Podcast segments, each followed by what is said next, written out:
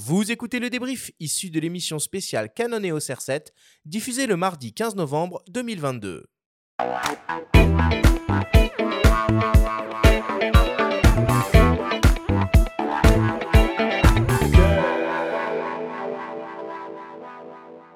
Nous sommes toujours avec les photographes Stéphane Hamel, Eric Médard et Roch Lorente de Canon France pour parler du nouvel hybride Canon EOS R7. Messieurs, si on devait essayer de résumer et de synthétiser tout ce que l'on s'est dit pendant cette émission. Première question pour toi, Roch. À qui s'adresse le R7 Il s'adresse à des photographes euh, d'action euh, qui souhaitent être au plus près de leur sujet et, de créer des images réellement dynamiques. S'il fallait retenir, allez, cinq caractéristiques importantes euh, sur ce boîtier, ce seraient lesquelles? Moi, je mettrai en avant l'AF parce que réellement bénéficier au tarif où on le propose d'un AF euh, professionnel, c'est absolument fantastique. Euh, je mettrai en avant euh, son ergonomie parce qu'elle est tout à fait, tout à fait incroyable. Je mettrai en avant sa stabilisation, c'est-à-dire la stabilisation IBIS du boîtier alliée à la stabilisation optique qui va permettre des performances. Je mettrai en avant dans la technique quelque chose qui n'est pas dans le boîtier mais qui est à côté pour moi, c'est le système RF c'est-à-dire c'est toute la proposition des optiques autour de, ce système. Et puis, quelque chose dont on parle souvent dans les hybrides, ce sera ma dernière, mon dernier item, c'est l'autonomie.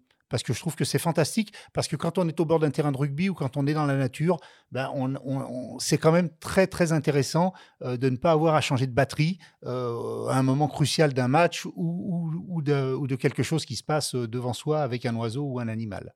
Et si vous deviez en retenir une, euh, messieurs, dans vos usages respectifs, une caractéristique importante du R7, ce serait quoi? Eric, oh, bah, Clairement l'autofocus. Bah, je dirais également l'autofocus et je vais rajouter euh, le mode rafale. Effectivement, dans le sport, c'est très important.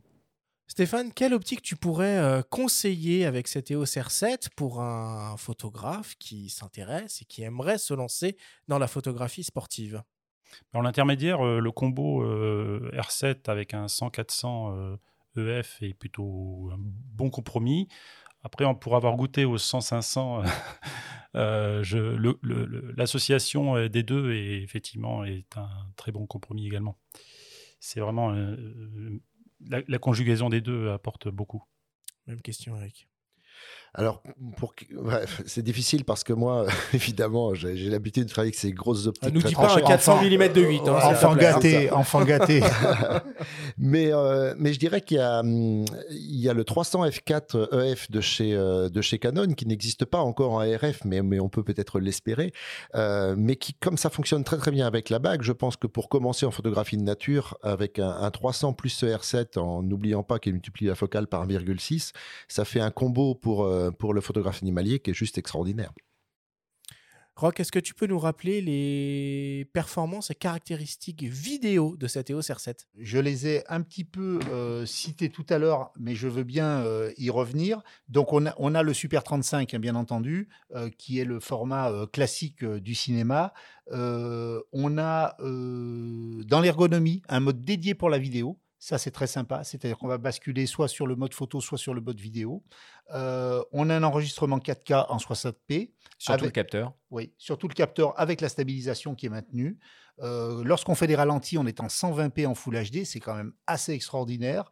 Euh, on peut l'utiliser en mode vertical, je l'ai dit, avec un zoom numérique de 10 fois. Et puis, on a ce fameux C-Log euh, qui permet d'enregistrer des fichiers natifs de très très belle qualité et qui vont être extrêmement euh, exploitables et, améliorables, j'allais dire. Euh, et puis, cet enregistrement illimité. Donc, ça, c'est très sympa aussi, puisqu'on peut aller jusqu'à 6 heures d'enregistrement. Eric, qu'est-ce qui manque à l'EOS R7 euh, il lui manque clairement, on n'en a pas parlé, mais un, buffer un petit peu plus conséquent. Et, moi, j'aurais aimé qu'il y ait sur les deux slots, euh, il, y aurait eu un slot pour, euh, les CF Express, là, Express, à la place d'un des slots SD. ça aurait permis justement d'avoir des cartes qui écrivent beaucoup plus vite et qui aurait permis d'avoir un buffer qui réponde du coup plus tôt à nouveau à la sollicitation. Court traduction pour les non-anglicistes. Un buffer, c'est la mémoire tampon. Slot, c'est euh, l'emplacement pour la carte mémoire. Mais on a compris effectivement qu'il était euh, peut-être un peu moins véloce qu'un R3, ce qui est un peu normal aussi vu, euh, vu sa gamme. Mais C'est ça. On a, on En fait- a- t'es un peu déformé là. On lui, on, lui demande, on lui demande beaucoup. Il donne beaucoup, mais on lui demande encore plus. Et toi, la mémoire tampon, ça te va? Tiens. Ben, euh, moi, je travaille pas en RAW, donc je travaille en JPEG et j'ai jamais saturé pour l'instant la mémoire tampon. Donc euh, Tout dépend des usages. Voilà. Ouais, c'est vrai que moi je suis tout le temps en RAW. Euh, par contre, du coup, pour le R7, je suis passé en CRO. Et puis ça m'a appris à gérer un petit peu mieux euh, ma rafale. Parce que sur le R3, je me posais pas de questions. Là, du coup, je refais un petit peu plus attention au moment où je déclenche. Bon, et pour terminer, Rock, donne-nous 7 raisons d'acheter un EOS R7. Alors, cette raison d'acheter un EOS R7, je vais dire que c'est sa fiche produit incroyable. On va la résumer comme ça, c'est-à-dire entre son AF, son autonomie, sa cadence moteur, etc. Donc, il y a une fiche produit qui est absolument incroyable. Il y a un rapport qualité-prix qui est absolument stupéfiant parce qu'on est à 1500 euros avec tout ce qu'on vient de se dire pendant l'heure qui vient de s'écouler. C'est sa grande cohérence avec le système RF parce que ça aussi c'est fantastique. On va entrer dans un système, on entrait avant dans un système EF, maintenant on entre dans un système RF. Euh, et c'est une très belle opportunité. Alors encore une quatrième, euh, quatrième argument, c'est une très belle opportunité d'entrer dans le système hybride. C'est-à-dire j'étais en 7D, j'étais euh, euh, en réflexe, peut-être en 800D ou en 850D ou autre, et je vais euh, basculer dans le système hybride avec un produit extrêmement abouti, extrêmement performant. Donc c'est une fantastique porte pour l'hybride. Je dirais qu'on entre aussi dans un, dans un système pérenne et durable. Donc, c'est-à-dire que des fois, les photographes se disent euh, bon, est-ce que j'y vais, j'y vais pas? Euh, On pouvait peut-être se poser la question il y a quelques années avec Canon dans l'hybride. Depuis l'arrivée du R5 et du R6, on se la pose plus la question. C'est vrai Donc, que la on- gamme euh, optique du l'EOSM pouvait le laisser penser. Absolument. Là, on voit qu'il y a eu un effort euh, consenti avec 24 euh, optiques, on l'a dit pendant l'émission, qui laisse peu de doute Voilà. sur ça. ouais. Donc, j'allais dire, on, on rentre dans un système pérenne.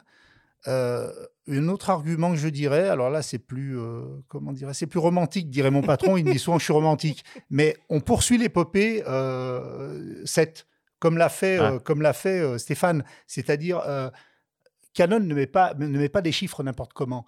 Quand Canon dit c'est le chiffre 1, c'est important. Quand Canon dit c'est le chiffre 5, c'est important. Et quand Canon dit c'est le chiffre 7, c'est important. Donc on sait qu'on entre dans une histoire de Canon euh, avec un chiffre qui est extrêmement symbolique.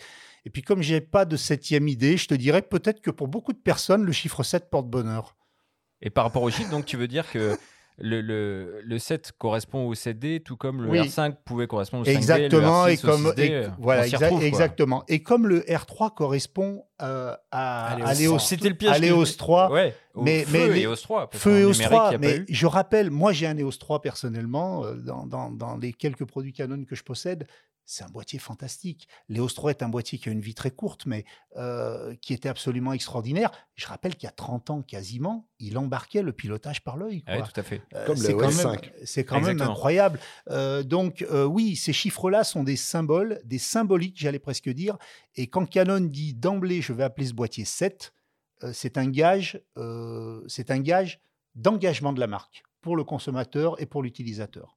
On va conclure là-dessus. Merci beaucoup pour toutes ces explications.